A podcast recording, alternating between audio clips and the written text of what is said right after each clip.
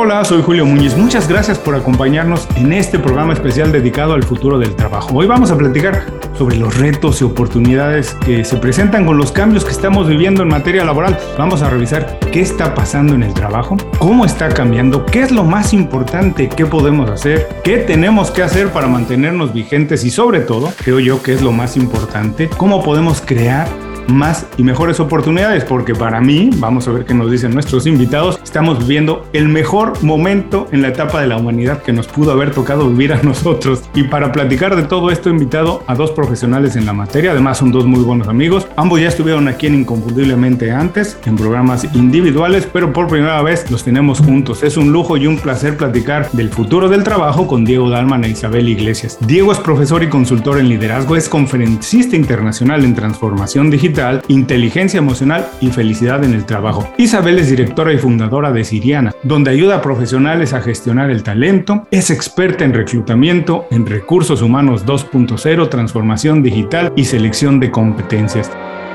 Esto es Inconfundiblemente.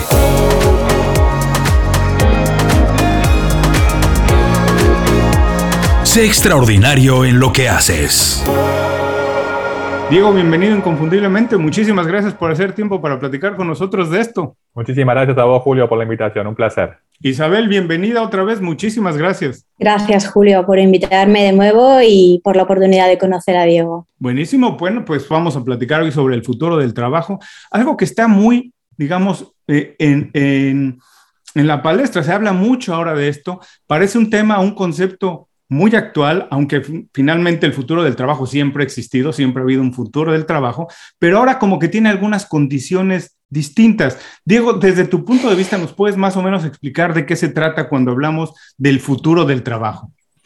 Muy bien, Julio. Eh, en primer lugar, cuando hablamos del futuro del trabajo, tal vez instantáneamente pensamos en esto de que vienen las máquinas a reemplazarnos y nos vamos a quedar sin trabajo y nos agarra cierto, cierta ansiedad, cierto temor por esto. Eh, y el tema va mucho más allá de, la tecnología, sino repensarnos como, humanos y cómo vamos a, interactuar en, el trabajo. Ahora tenemos carreras de 50, 60 años porque la esperanza de vida se ha alargado. Eh, tenemos eh, la economía de los freelancers, la economía colaborativa, la flexibilidad, el trabajo híbrido, la pandemia que aceleró un montón de cambios, con lo cual es un concepto muy amplio, abarca muchísimos temas y eh, el primer concepto sería ese, no nos quedemos simplemente con esto de eh, la tecnología viene a, reemplazarnos, que tampoco es así, después lo vamos a charlar seguramente, sino cómo, cómo vamos a em, adaptarnos a esos cambios. Se dice esta frase que el mayor superpoder que podemos tener cada uno de nosotros es la capacidad para adaptarnos a los cambios eh, en forma constante. Sabemos que lo que está cambiando todo el tiempo es el mundo y nos obliga a cambiar a nosotros. ¿Vamos a acompañar esos cambios? ¿Nos vamos a resistir? Pasa un poco por ahí el debate y, como bien lo planteaste vos, ¿qué van a hacer las organizaciones? ¿Qué vamos a hacer nosotros? Porque en el fondo las organizaciones son personas. Eh, pasa por ahí el gran debate y la gran pregunta de los temas que vamos a plantear hoy. Isabel, pues Diego nos dice que no nos quedemos en el concepto este de la tecnología, que la tecnología nos va a reemplazar. Eso causa para muchas personas un poco de estrés, de inquietud, de ansiedad, pero dice que no es nada más eso, que es mucho más amplio, es cómo nos vamos a relacionar, lo que el trabajo significa para nosotros, cómo nos define o cómo definimos el trabajo, las oportunidades que se están presentando. Tú tienes más o menos el mismo concepto, ¿puedes profundizar un poquito más en estas ideas? Sí, yo ahí coincido bastante con lo que ha comentado Diego y efectivamente la tecnología es importante, va a ser importante. Yo, desde mi punto de vista, yo creo que lo que muy posiblemente vamos a asistir es a una automatización progresiva de tareas que no tienen ningún tipo de aportación de valor porque realmente donde, donde puede estar la aportación de valor de un profesional, pues es en, esa parte más relacionada con ciertas habilidades. O sea, ya sabemos que, por ejemplo, una máquina, pues muy posiblemente no tiene bien desarrollada pues, la empatía, la creatividad, determinadas habilidades que son propias, digamos, de la, inteligencia humana.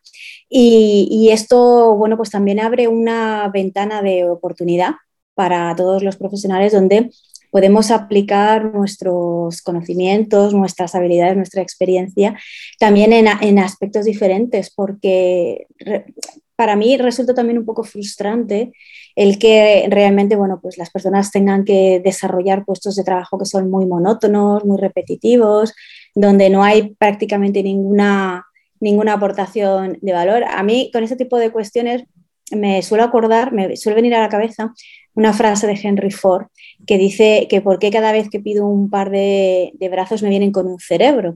Pues quizás este es el principal cambio con respecto al modelo industrial, que es el modelo que venimos arrastrando desde el, siglo pasado, donde todo giraba en torno a la fábrica como tal, el puesto de trabajo, y donde ahora en realidad eh, vamos caminos hacia esa, digamos, hacia, hacia, ese profesional del conocimiento, donde en realidad no, no se valora como en, este caso de Henry Ford el, el, hecho de que tenga dos brazos, sino lo que se valora precisamente es lo que llevamos aquí dentro, ¿no? Entonces, esa para mí quizás es la principal diferencia. Y la tecnología tiene que estar para ayudarnos y precisamente eh, para, para, eliminar esas tareas rutinarias que no tienen ningún tipo de aportación de valor.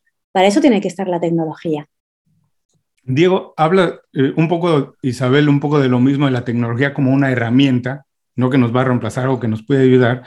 Vamos a hablar después de también habilidades, skills, pero sabes algo en la, en la conversación, algo que me, que me llama mucho la atención es la relación que vamos a tener con el trabajo, esto que habla Isabel del cerebro y es la parte emocional.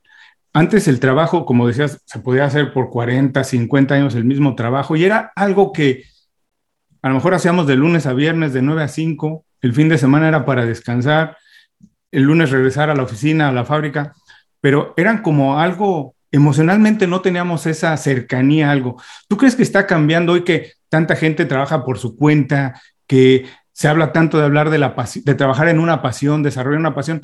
¿Tú crees que las emociones y el trabajo, la relación con el trabajo ha cambiado de alguna manera o está cambiando? No tengo ninguna duda, Julio, y muy de acuerdo también con lo que planteaba Isabel. Eh, una primera definición que podemos dar es que el futuro del trabajo va a ser emocional. Eh, las, las, organizaciones se están empezando a preocupar cada vez más por la salud mental y emocional de sus trabajadores. Eh, se han hecho estudios, bueno, Daniel Goleman, que es el principal referente de la inteligencia emocional, eh, hizo un estudio muy interesante en donde evaluaba a los mejores trabajadores, las estrellas de una organización. Dijo, en vez de fijarnos en el afuera y tener un checklist de las habilidades que necesitamos para contratar gente que tenga determinado título de grado, determinado posgrado, determinado idioma, no, vamos a ver al interior de la organización, ¿quiénes son los mejores? ¿Quiénes son ese top 10%, las estrellas de la organización? Bueno, 200 estudios accedió Goleman hechos en las empresas y entre el 80 y el 90% de las competencias de, los, de las estrellas están basadas en la alta inteligencia emocional, esta capacidad que tenemos para gestionar nuestras propias emociones y las de los demás. Vos lo dijiste, el futuro del trabajo es cómo nos vamos a relacionar entre nosotros, qué vamos a crear, eh, cómo vamos a generar confianza, cómo vamos a crear eh, empatía, son todas habilidades emocionales, las mal llamadas habilidades blandas, que en realidad son habilidades duras y nos hacen más fuertes como humanos, son habilidades humanas. Eh, entonces pasa mucho por ahí. Eh, eh, lo técnico es importante, por supuesto, la tecnología es importante, por supuesto que sí. Ahora, el gran diferencial va a ser justamente cómo podemos gestionar nuestras propias emociones y los de los demás. Ya está comprobado que las habilidades de las estrellas son habilidades emocionales. Ahora, Isabel, ¿cómo hacemos esto? Porque en términos generales, las corporaciones, las oficinas, las compañías, parece que no tienen emociones, pero si las emociones son tan importantes, ¿cómo se puede gestionar esto en, viendo hacia el futuro del trabajo? Pues lo primero es tomando conciencia de ello, porque efectivamente, y como antes comentabas, las organizaciones están compuestas por personas. O sea, hablamos de las empresas como si fuese un ente, algo abstracto, y no podemos olvidarnos de que, claro, las, eh, las empresas están eh, compuestas por personas, es decir, hay una, serie de, hay un equipo directivo que son los que de alguna manera toman una serie de decisiones, eh, existe una cultura, pero la cultura al fin y al cabo pues es algo que se va creando poco a poco y la cultura suele emanar bastante pues del propio fundador, del propio eh, propietario, del, propio gerente. Y, lo, que, lo que sucede es que durante mucho tiempo en las organizaciones eh, se ha pretendido el que las emociones quedasen completamente de lado, sin darnos cuenta de que tú cuando vas a trabajar, tú no te puedes dejar eh, ese momento de tristeza, de alegría, de enfado, de ansiedad colgado en el perchero de tu casa cuando sales de trabajar. O sea, eso te lo llevas, te lo llevas porque es tu mochila y te acompaña a lo largo del día. Entonces, al final, eh, es verdad que hay personas que son, tienen más o menos habilidades para gestionar sus propias emociones y, y eso les puede ayudar en su día a día, pero luego hay muchas personas que no es así. Entonces, lo primero que necesitan las empresas es ser conscientes de que efectivamente pues estamos hablando de que una organización no deja de ser un sistema completamente vivo donde las personas nos estamos relacionando y estamos interactuando las unas con las otras eh, todo el tiempo. Y las personas eh, tenemos una serie de emociones y una, serie de estados emocionales que son los que condicionan desde eh, lo que hacemos, cómo lo hacemos, cómo expresamos, la manera en la que decimos algo, cómo contestamos a una persona, cómo tomamos una decisión y esto es algo que no podemos separarlo, o sea, es algo que forma, eh, forma parte de, nosotros, entonces hay que darle el espacio necesario y sobre todo hay que enseñar eh, y formar a muchos managers, líderes o llámalos como quieras, eh, precisamente a que, en definitiva, cuando estás trabajando con un equipo, lo que estás haciendo es gestionar emociones, básicamente. Ah. Yo, a mí no me gusta hablar de gestionar personas, porque yo creo que las personas no se gestionan, pero lo que sí hacemos es gestionar emociones, malentendidos, discrepancias, conflictos, no sé qué, y eso todo en el fondo lo que hay son emociones, ni más ni menos. A mí me... Julio, este tema, perdón, Adelante, adelante. Sí, sí, perdón, Julio. Y sumo a lo de Isabel y me viene a la cabeza el ejemplo reciente en la ceremonia de los Oscars con Will Smith eh, y lo que pasó. Sí, sí, eh, sí, mantener la calma durante un conflicto es otro superpoder, ¿no es cierto? Entonces, ¿cómo vas a gestionar tus emociones? ¿Cómo vas a responder al conflicto? ¿Cómo vas a responder a algo que, no, que te dijeron y no te gustó? Eh, ¿Y cuáles son las consecuencias de eso? Con lo cual, este punto de gestionar las emociones, este punto de, cómo nos vamos a relacionar. Eh, Isabel habló de la cultura, la organización. Son, temas muy importantes que, tienen que estar en la agenda del futuro del trabajo. Perdón que te interrumpí, Julio. No, encantado. Además, este tema de la, inteligencia emocional a mí me apasiona, eh, porque curiosamente, como también decían, los dos decían, eh, antes no, no, era, no se podía relacionar las emociones al trabajo y había que estar como que este no soy yo y esta es una decisión de trabajo. Pero yo siempre he pensado que curiosamente las personas más exitosas, emprendedores, ejecutivos, atletas, actores, todos son exactamente los que hacen eh, muy, las cosas muy a contracorriente, muy distinto a como la mayoría dice, porque si haces lo que la mayoría dice, vas a tener los resultados de la mayoría. Si quieres ser especial, tienes que hacer las cosas de manera distinta. Y es quien a lo largo de la historia ha gestionado esto, especialmente sus relaciones, sus emociones, quien ha logrado conseguir más, objetivos, digamos, más grandes. Ahora, podemos considerar la inteligencia emocional una habilidad nueva a desarrollar en el futuro del trabajo. Es algo que la gente debería prepararse específicamente en. Quien quiera contestar. Sí, sí, sí, perdón, tomé la, tomé la batuta. Este, porque estos temas también, eh, creo que nos apasionan a los tres y a la gente también, seguro. Eh, no se enseñan en el colegio, no se enseñan en la escuela y, deberían, y deberían incorporarse. Hay algunos, he escuchado algunas experiencias, no nos enseñan a lidiar con nuestras emociones y es algo que tenemos que aprender si se quiere a los golpes, eh, lo vamos aprendiendo con, los años. Eh, nos van diciendo que cuando estamos chicos y estamos tristes o lloramos y nos dicen que no, que tenemos que estar fuertes, que tenemos que estar bien. si nos enfermamos nos dicen lo mismo, no, tenés que estar bien, tenés que estar fuerte y no nos, no, no, no nos permiten eh, si se quiere expresar estas emociones más complejas. No, las llamaría negativas porque son emociones humanas, son, son, pasajeras, son normales eh, y, tenemos que poder lidiar con ellos. Eh, dice Susan David, profesora de Harvard, evitar el estrés es imposible. Lo que podemos hacer es cambiar nuestra relación con el estrés. Nosotros dominamos a la emoción, la emoción no nos domina a nosotros. sin embargo, no, no, no, nos dan herramientas como para poder justamente gestionarlo, nos dicen que está mal, entonces nos, nosotros mismos nos, somos nuestro peor enemigo a veces, porque decimos, no, no me tengo que sentir así, ¿por qué me estoy sintiendo así? Empiezo a, pelearme conmigo mismo por lo que estoy sintiendo, en vez de ser un poco más amable con, conmigo mismo. Y, algo más que, que, vos decías recién, Julio, esto de las personas que marcan la diferencia y demás, y podemos ponerlo en ejemplos cotidianos, ¿no? Tal vez un profesor en una escuela o en una universidad tal vez no tenga, hay algunos que tienen el PhD, el doctorado y tienen todo el conocimiento y saben, eh, saben muchísimo, pero si no tienen esa capacidad de, emocionar, de crear un impacto en el otro, de transmitir, de conectar con, sus alumnos, evidentemente no, evidentemente algo que se pierde. Entonces tal vez prefiero a alguien que sepa un poquito menos, pero que pueda conectar conmigo a nivel emocional como persona y, y, eso es algo que tenemos que aprender a desarrollar y tenemos que ponerlo en la agenda para que justamente desde niños podamos ir aprendiendo estas habilidades clave, eh, mismo en la crianza de los hijos, ¿no? Isabel, seguramente vas a querer agregar a esto, pero también quiero traer a la mesa otro punto que Diego hizo muy importante, que está relacionado, y es la educación. Mm. Generalmente no se educa para este tipo de cosas en ninguna institución, a lo mejor hay alguna que no conocemos, pero las instituciones tradicionales mantienen las cosas separadas y no. Y es, se habla mucho hoy de la autoeducación, de la importancia, que la educación ya no termina, que vamos a ser aprendices eternamente. ¿Y qué relación tiene esto también con el futuro del trabajo, el aprendizaje, aprender estas cómo manejar las emociones y otras habilidades?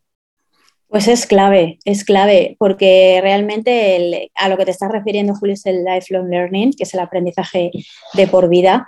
Y, y claro, lo que pasa que es que venimos de una, de una época en la que entendíamos que nuestro proceso formativo acababa pues, cuando salíamos de la universidad o cuando hacíamos un máster, un posgrado, y nos estamos dando cuenta de que eso ya no es suficiente, básicamente porque los, los contenidos de los puestos de trabajo se han, eh, se han complicado bastante. Es decir, eh, voy a poner algo a lo mejor muy simple, pero por ejemplo, un administrativo, una persona que pase un puesto administrativo en los años 80, eh, muy posiblemente por, porque los cambios no se producían con la misma rapidez con la que se producen en estos momentos, pues eh, era difícil que se pudiese quedar obsoleto pasado dos años. Pero es que hoy en día, yo ahora mismo lo veo precisamente, yo trabajo en el área de recursos humanos y yo lo veo pues eh, simplemente todo lo que ha pasado durante estos dos años de pandemia. O sea, si, si yo sigo enfocando determinados temas como antes de la pandemia, yo soy la primera que me estoy quedando obsoleta. Es decir,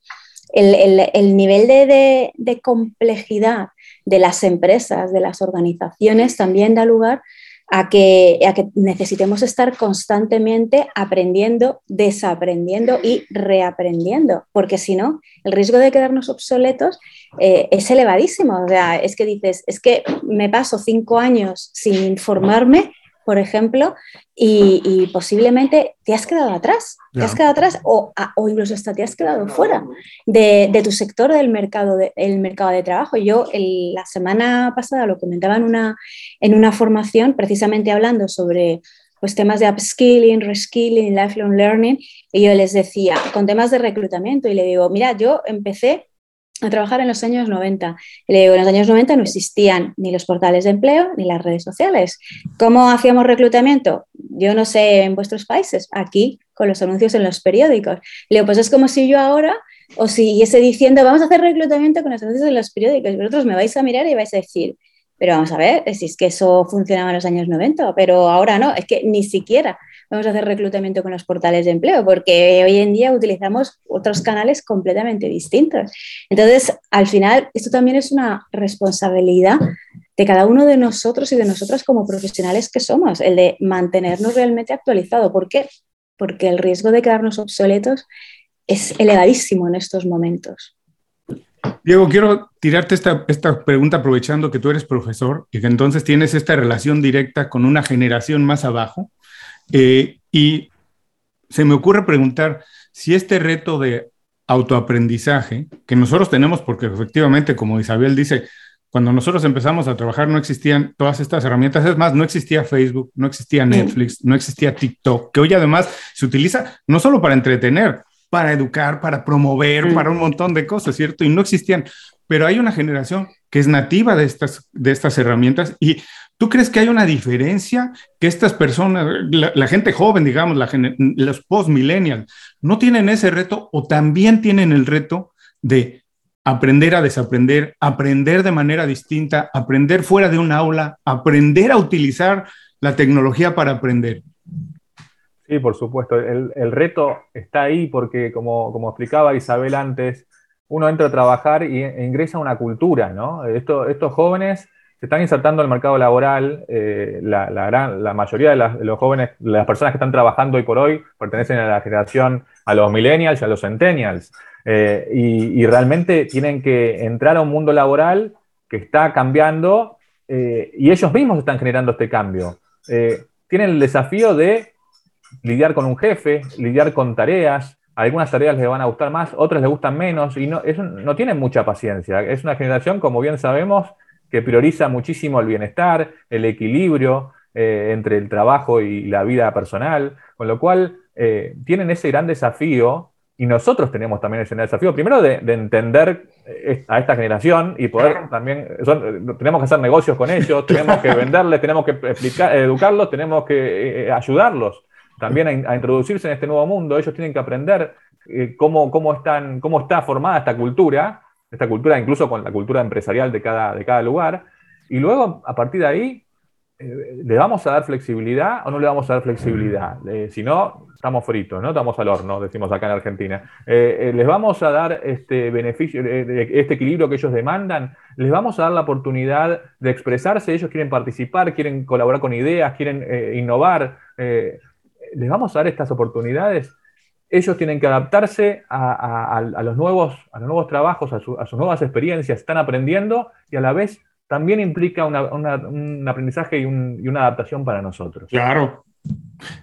Isabel, tú que trabajas también en recursos humanos y, con compañías que seguramente tienen este problema con el que yo me encuentro ahora trabajando con un cliente, les platico rápidamente, tengo un cliente de la industria del entretenimiento, que eh, en la industria de la música, entonces dice que en la oficina ahora conviven cuatro generaciones, mm. cuatro generaciones. Y todas y cada una de ellas tiene una manera distinta de entender el trabajo, lo que espera la compañía de ellos, lo que ellos esperan de la compañía, cómo relacionarse con el trabajo, incluso cómo comunicarse entre ellos, ¿cierto? Porque hay para quienes el, un mensaje en WhatsApp no, es lo, no significa la misma prioridad que para alguien un email y cosas así. De, ¿Qué ha pasado con todo esto? ¿Te has enfrentado con algo así? ¿Y qué consejo puedes darnos para esas organizaciones que tienen esto, tienen cuatro, dos o tres generaciones trabajando en un solo proyecto? Viendo hacia el futuro, ¿qué nos recomiendas? ¿Qué podemos hacer? Sí, de hecho, por ejemplo, cuando trabajo estrategias de reclutamiento, una de las eh, primeras, antes de, por ejemplo, de explicarles pues, en qué consiste el inbound recruiting, outbound recruiting, o sea, lo que son las estrategias hoy en día en redes sociales, una de las primeras cosas eh, que abordo con las empresas es vamos a hablar de las cuatro generaciones.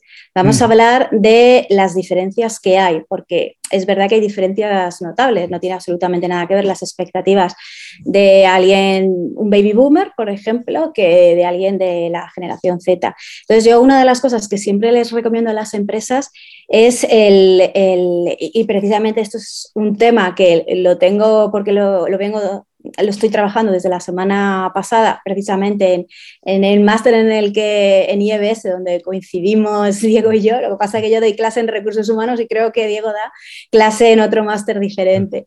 Eh, y la semana pasada pues he estado grabando con ellos y una de las cuestiones que yo les hacía referencia, que a mí me parece más significativo, es que en recursos humanos tenemos que empezar abandonar el, concepto, lo voy a decir en, inglés, ¿vale? Porque yo todavía no he sido capaz de encontrar una traducción que a mí me guste, me gusta más cómo suena en inglés, que es ese modelo del one size fits all, ¿vale? Que es un modelo muy típico de recursos humanos. Nosotros en recursos humanos hemos funcionado de la siguiente manera. Esta es mi propuesta de hablar al empleado, esta es mi estrategia, si te gusta bien y si no también. ¿Qué es lo que pasa? Que en recursos humanos ha funcionado muchos años, pero ahora de repente pues nos encontramos con que eh, el Z dice, ay, no, a mí es que esto no me va bien. El baby me dice, ay, no, es que a mí esto no sé qué, ay, no, es que a mí no me contactes, a mí yo solamente te contesto si me, contactas, si me contactas a través de WhatsApp. Ah, no, yo es que los emails no los respondo. Ah, es que yo no cojo el teléfono. Entonces, claro, este modelo del one size fits all, que lo hemos tenido y que ha funcionado durante muchos años, y yo vengo de ese modelo, porque yo empecé a trabajar en los años 90 y he podido asistir a toda esa evolución, ahora mismo no funciona. Entonces, ¿a dónde tenemos que ir? Pues tenemos que ir a una clara personalización y una customización eh, y, realmente empezar a desarrollar estrategias mucho más adaptadas y personalizadas. Casi vamos a entrar en, un modelo donde le vamos a poner encima de la mesa al candidato a la candidata, al empleado a la empleada, una serie de opciones y va a elegir lo que quiere. Pero es que es hacia donde, hacia vamos. Nos podrá gustar más, nos podrá gustar menos, pero es ahí hacia donde vamos. Y es lo que realmente está funcionando, porque lo estamos viendo, por ejemplo, con todas las dificultades en temas de atracción de talento y de fidelización de talento en sector IT. O sea que es tremendo las dificultades que están habiendo y al final, pues las empresas se han dado cuenta de que tienen que ir hacia ese, tipo de modelos. Diego, esto es muy, muy curioso y además interesante que eh, todas estas nuevas herramientas también han sido desarrolladas de alguna manera casi casi por personas que no tienen mucho esta conciencia de las emociones, ¿no? De hecho, han sido desarrolladas incluso para manipular nuestras emociones, ¿no? No para utilizarlas bien, lo que hablábamos de WhatsApp y otras. Pero desde tu punto de vista, ¿hay alguna, algunas mejores prácticas o cómo traer la tecnología a las compañías, a nuestro trabajo del día a día, cómo utilizarlas, si es que las redes sociales deberían formar parte del trabajo, deberían quedarse fuera de la oficina. ¿Hay alguna cosa que nos puedas compartir de mejores prácticas de cómo utilizar lo que decía Isabel? Yo no contesto WhatsApp, yo no me mandes emails, a mí contáctame por teléfono. ¿Cómo podemos hacer para, pues, eh, eh, funcionar un poco mejor, más, de manera más eficiente? Muy bien, eh, es un debate que se está dando hoy por hoy, esto de cuál es el límite eh, un WhatsApp fuera del horario laboral, eh, ¿qué representa? Si lo respondo o no lo respondo, eh, porque estamos yendo hacia un modelo de trabajar menos horas, pero estamos conectados las 24 horas con, los, celulares. Entonces es un debate que se está dando hoy por hoy. Y también, justamente con esto del modelo de trabajo híbrido, la tecnología eh, es aliada. Hoy estamos conversando tres personas en tres países distintos sobre un tema clave eh, y, eh, con distintos usos horarios y acá estamos, ¿no? la, tecnología siempre tiene que estar al servicio, al servicio de esta, estas interacciones humanas que son las que realmente marcan la diferencia y son tan poderosas. por un lado, son, bárbaras porque me permiten, yo como, si, como estoy liderando un equipo, tal vez tengo personas en distintos países, y puedo mirarte los ojos como estoy mirando a Julia e Isabel ahora y puedo eh, felicitarlos por algo que hicieron y puedo reconocerlos y tal vez, si se quiere, puedo eh, generar esta, esta, esta, construcción de confianza y empatía que necesitamos para poder liderar. el liderazgo es un tema clave en el futuro del trabajo. Como el modelo de líderes que vamos a tener es un tema clave. Entonces, la tecnología está al servicio de eso. Eh, luego está siempre que haya un equilibrio, como todo. Eh, eh, hoy por hoy también está el otro, el otro punto de vista. Eh, somos adictos, somos adictos a, la, tecnología, somos adictos a las redes. Yo me agarro Twitter un ratito y pasaron dos horas y digo, ¿qué hice con el día? ¿no? uno pierde, pierde la atención muy rápido, se te va la atención y, y, es realmente un desafío, creo que para todos.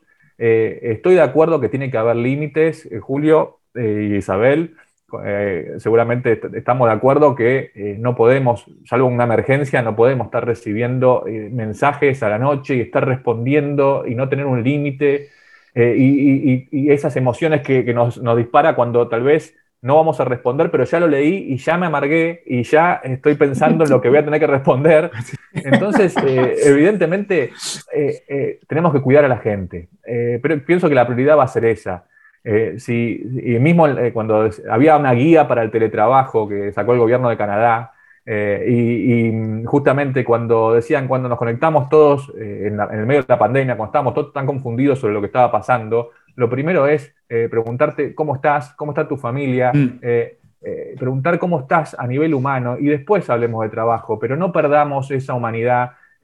pongámonos en los zapatos del otro, cuando hablamos de empatía, poder, poder entender al otro, qué está pasando, poder entender, como dijo Isabel también, no, no hay una motivación eh, de las personas, hay una motivación para cada persona. Tenemos que poder entender cómo relacionarnos con cada persona. Hay alguno que le va a servir más que le, que le comunique por WhatsApp, a otro le va a servir más que me hable por email, pero nunca tengo que perder ese, eh, ese, ese directo, ese llamado por teléfono, ese preguntarte qué tal fue tu fin de semana.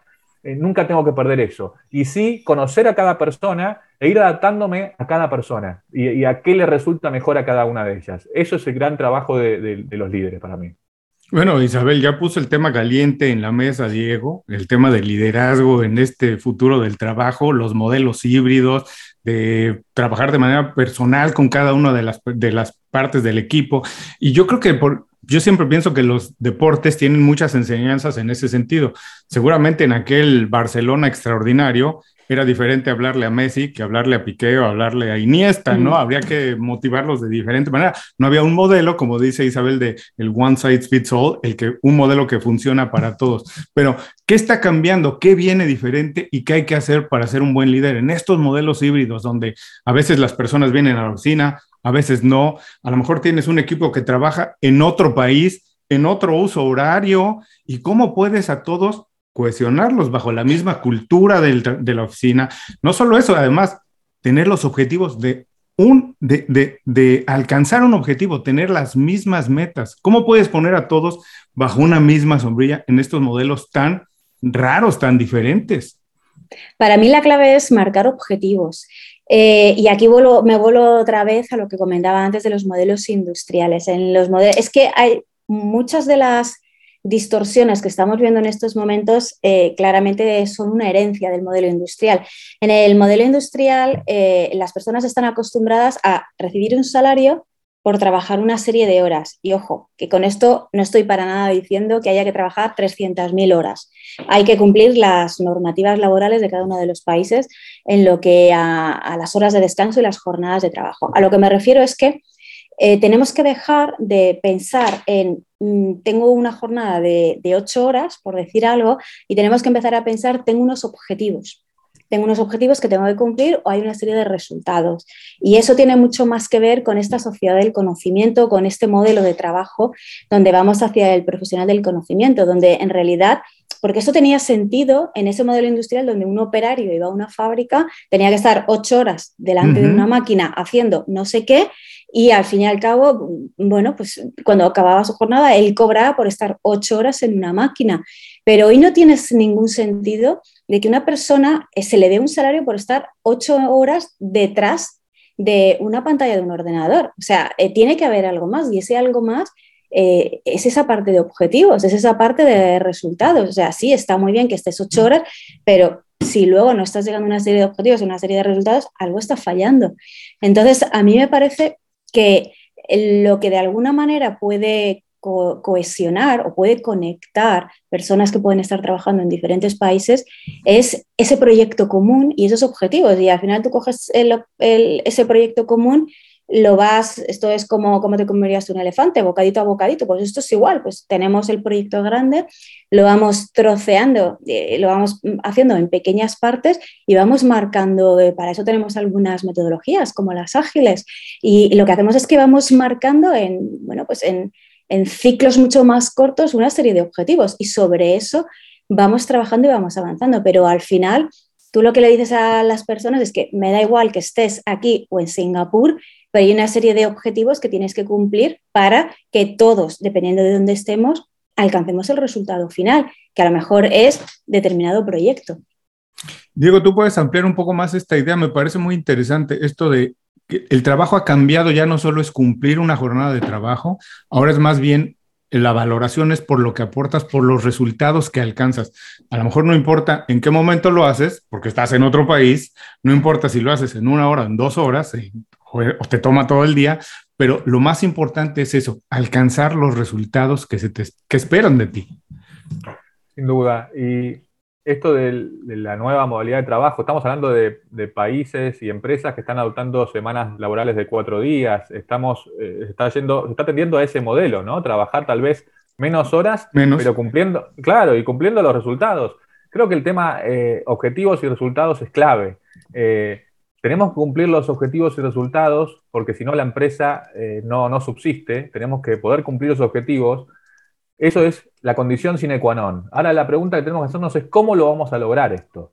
Eh, el modelo industrial que comentaba Isabel era un modelo, si se quiere, más, eh, si se quiere, este liderazgo más con el miedo, eh, si no lo haces, si no cumplís, te vas a quedar sin trabajo, advertencias, la gente tal vez con, justamente con, temor, con miedo, con estas emociones más negativas que tal vez no permitían en algún punto, en algunas organizaciones, la innovación, porque para innovar tengo que poder este, no, tener confianza en poder expresarte mi opinión. Hoy, eh, Julio, vos estás innovando con dos invitados en el mismo, el mismo momento, eh, hay que poder seguir innovando, con lo cual eh, la pregunta es, ¿cómo vamos a, llegar a esos resultados? Porque los resultados eh, tenemos que llegar sí o sí. Y creo que el camino va por esto, va por este, este camino del, propósito, este camino de la pasión. Eh, ¿Cómo vamos a transmitirle propósito y pasión a nuestra gente para que llegue a esos resultados?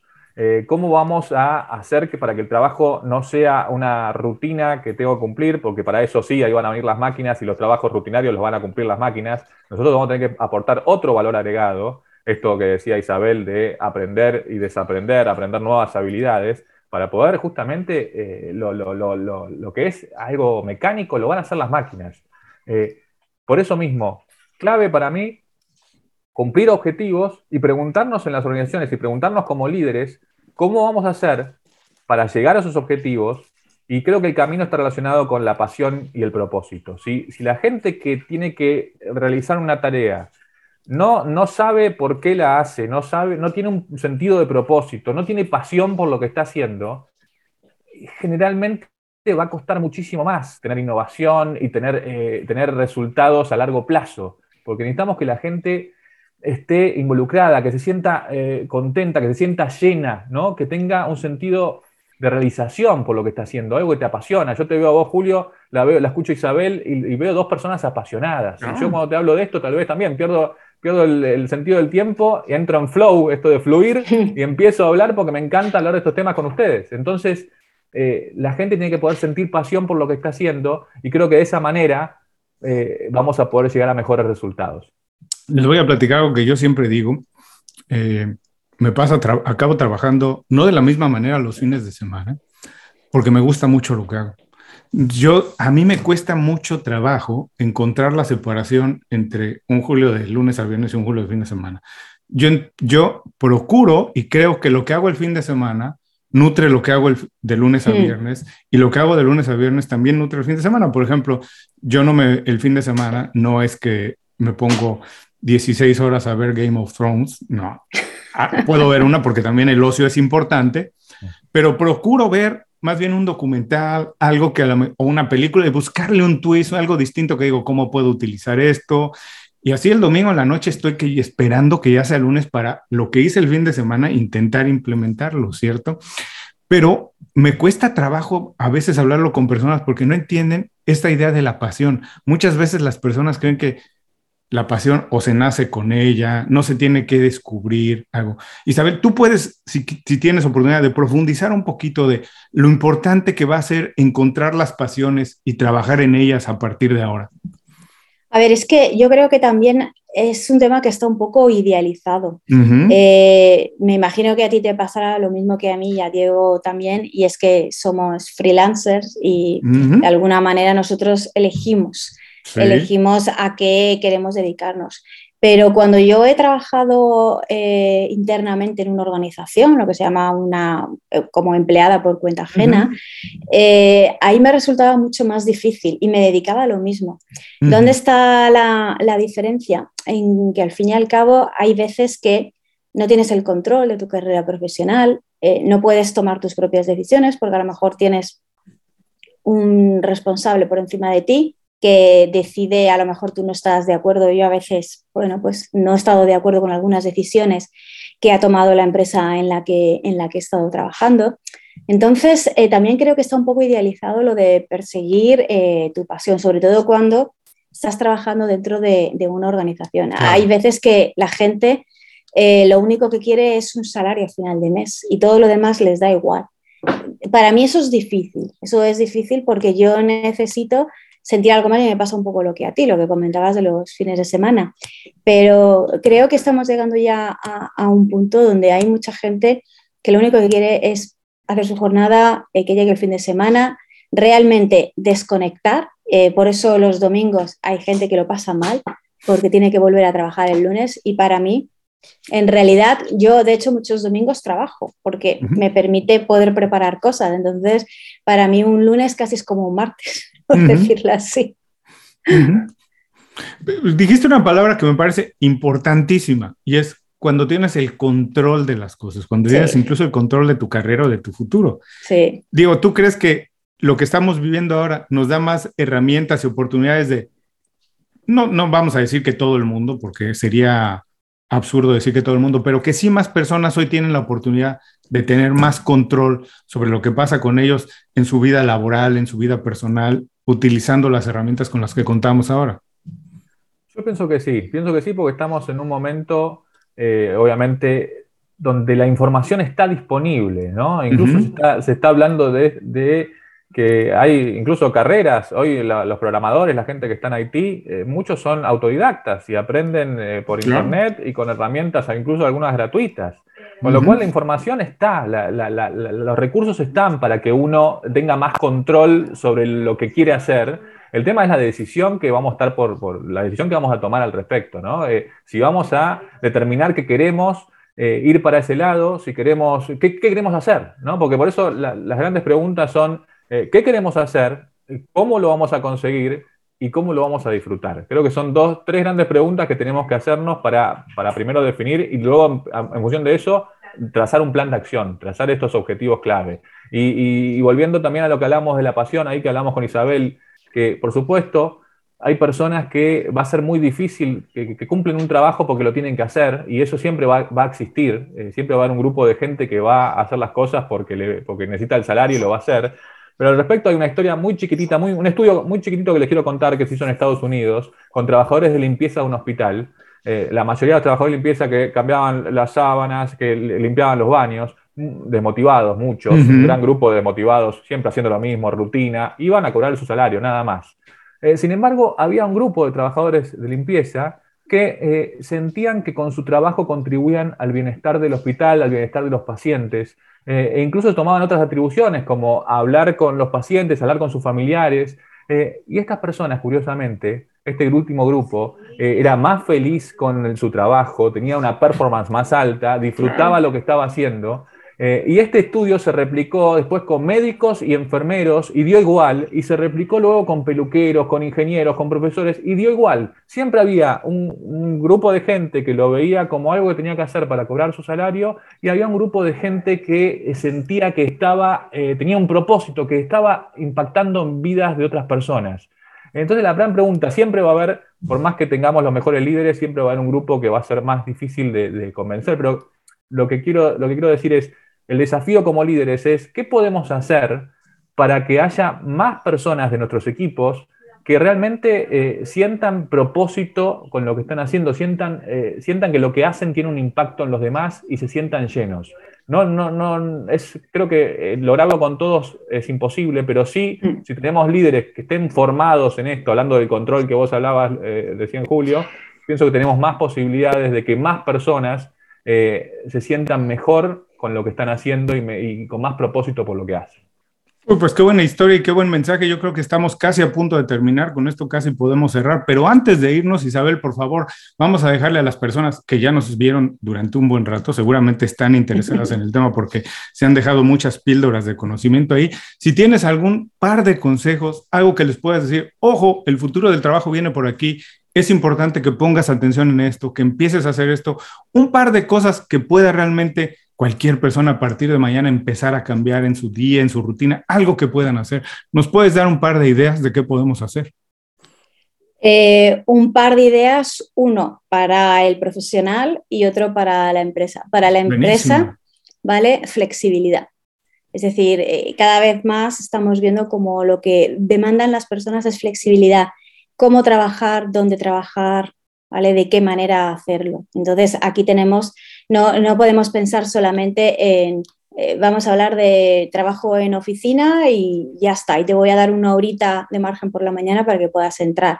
Es decir, tenemos que empezar a pensar en, queremos un modelo de trabajo presencial, remoto, híbrido, eh, queremos que la jornada sea de cuatro días en una semana, queremos que sea una jornada donde tú de lunes a domingo elijas qué día quieres trabajar, qué horarios eh, quieres hacer. Es decir, tenemos que empezar a pensar en todo este tipo de flexibilidad. Eso para la empresa. Y para el profesional, incorporar el lifelong learning, el aprendizaje de por vida.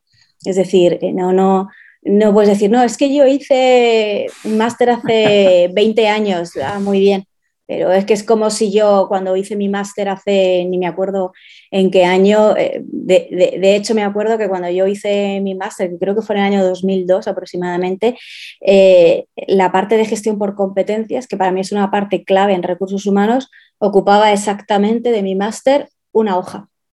O sea, una hoja, o sea, demencial, demencial, y para mí hoy es crucial todo lo que tiene que ver y de hecho yo todo lo que he desarrollado relacionado con la gestión por competencias en recursos humanos es enorme y amplísimo.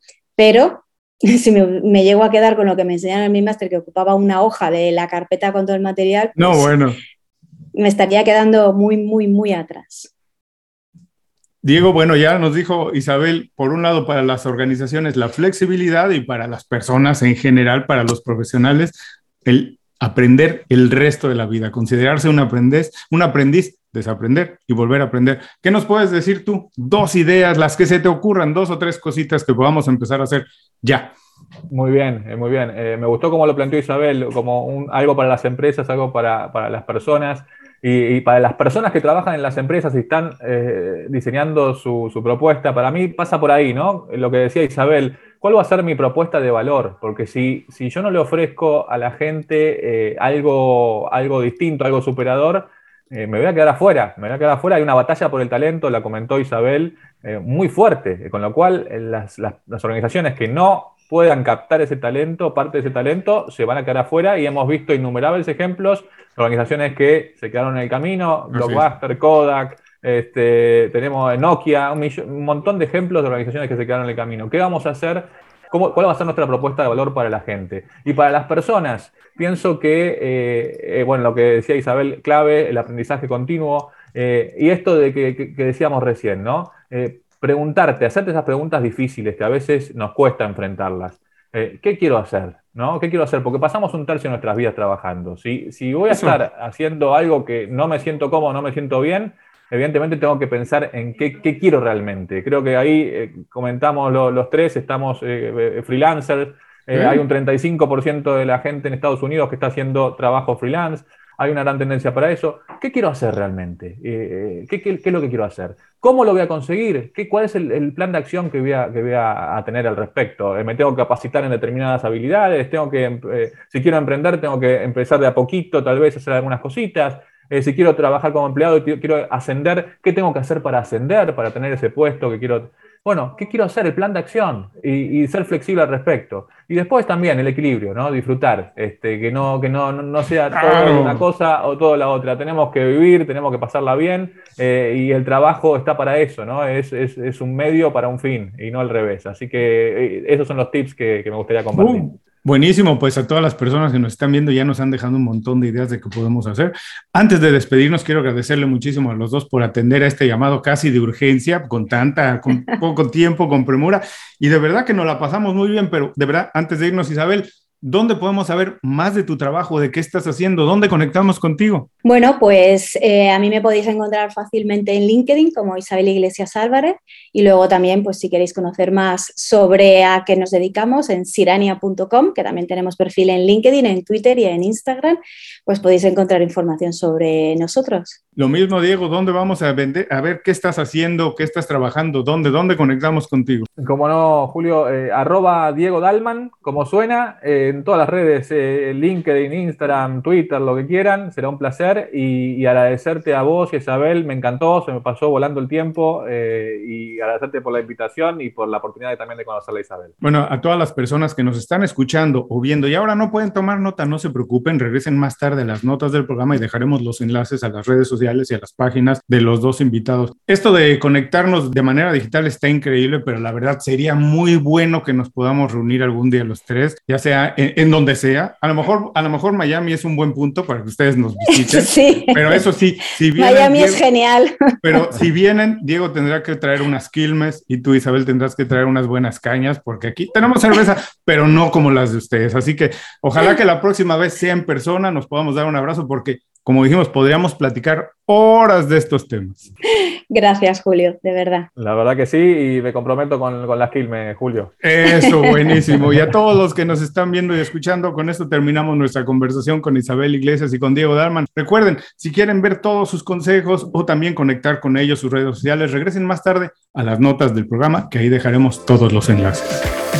Muchas gracias por escuchar el programa. Si algo te pareció interesante, visita inconfundiblemente.com. Tenemos un blog, un canal de YouTube y un boletín donde recomendamos libros, documentales y herramientas para ayudarte a destacar en lo que haces. Se llama Las 5 Razones y llega todos los viernes. Por último, si quieres mejorar tu marca personal de manera fácil e inmediata, recomiéndanos con tus amigos y comparte este programa, porque cuando compartes contenido con valor, dejas una buena impresión.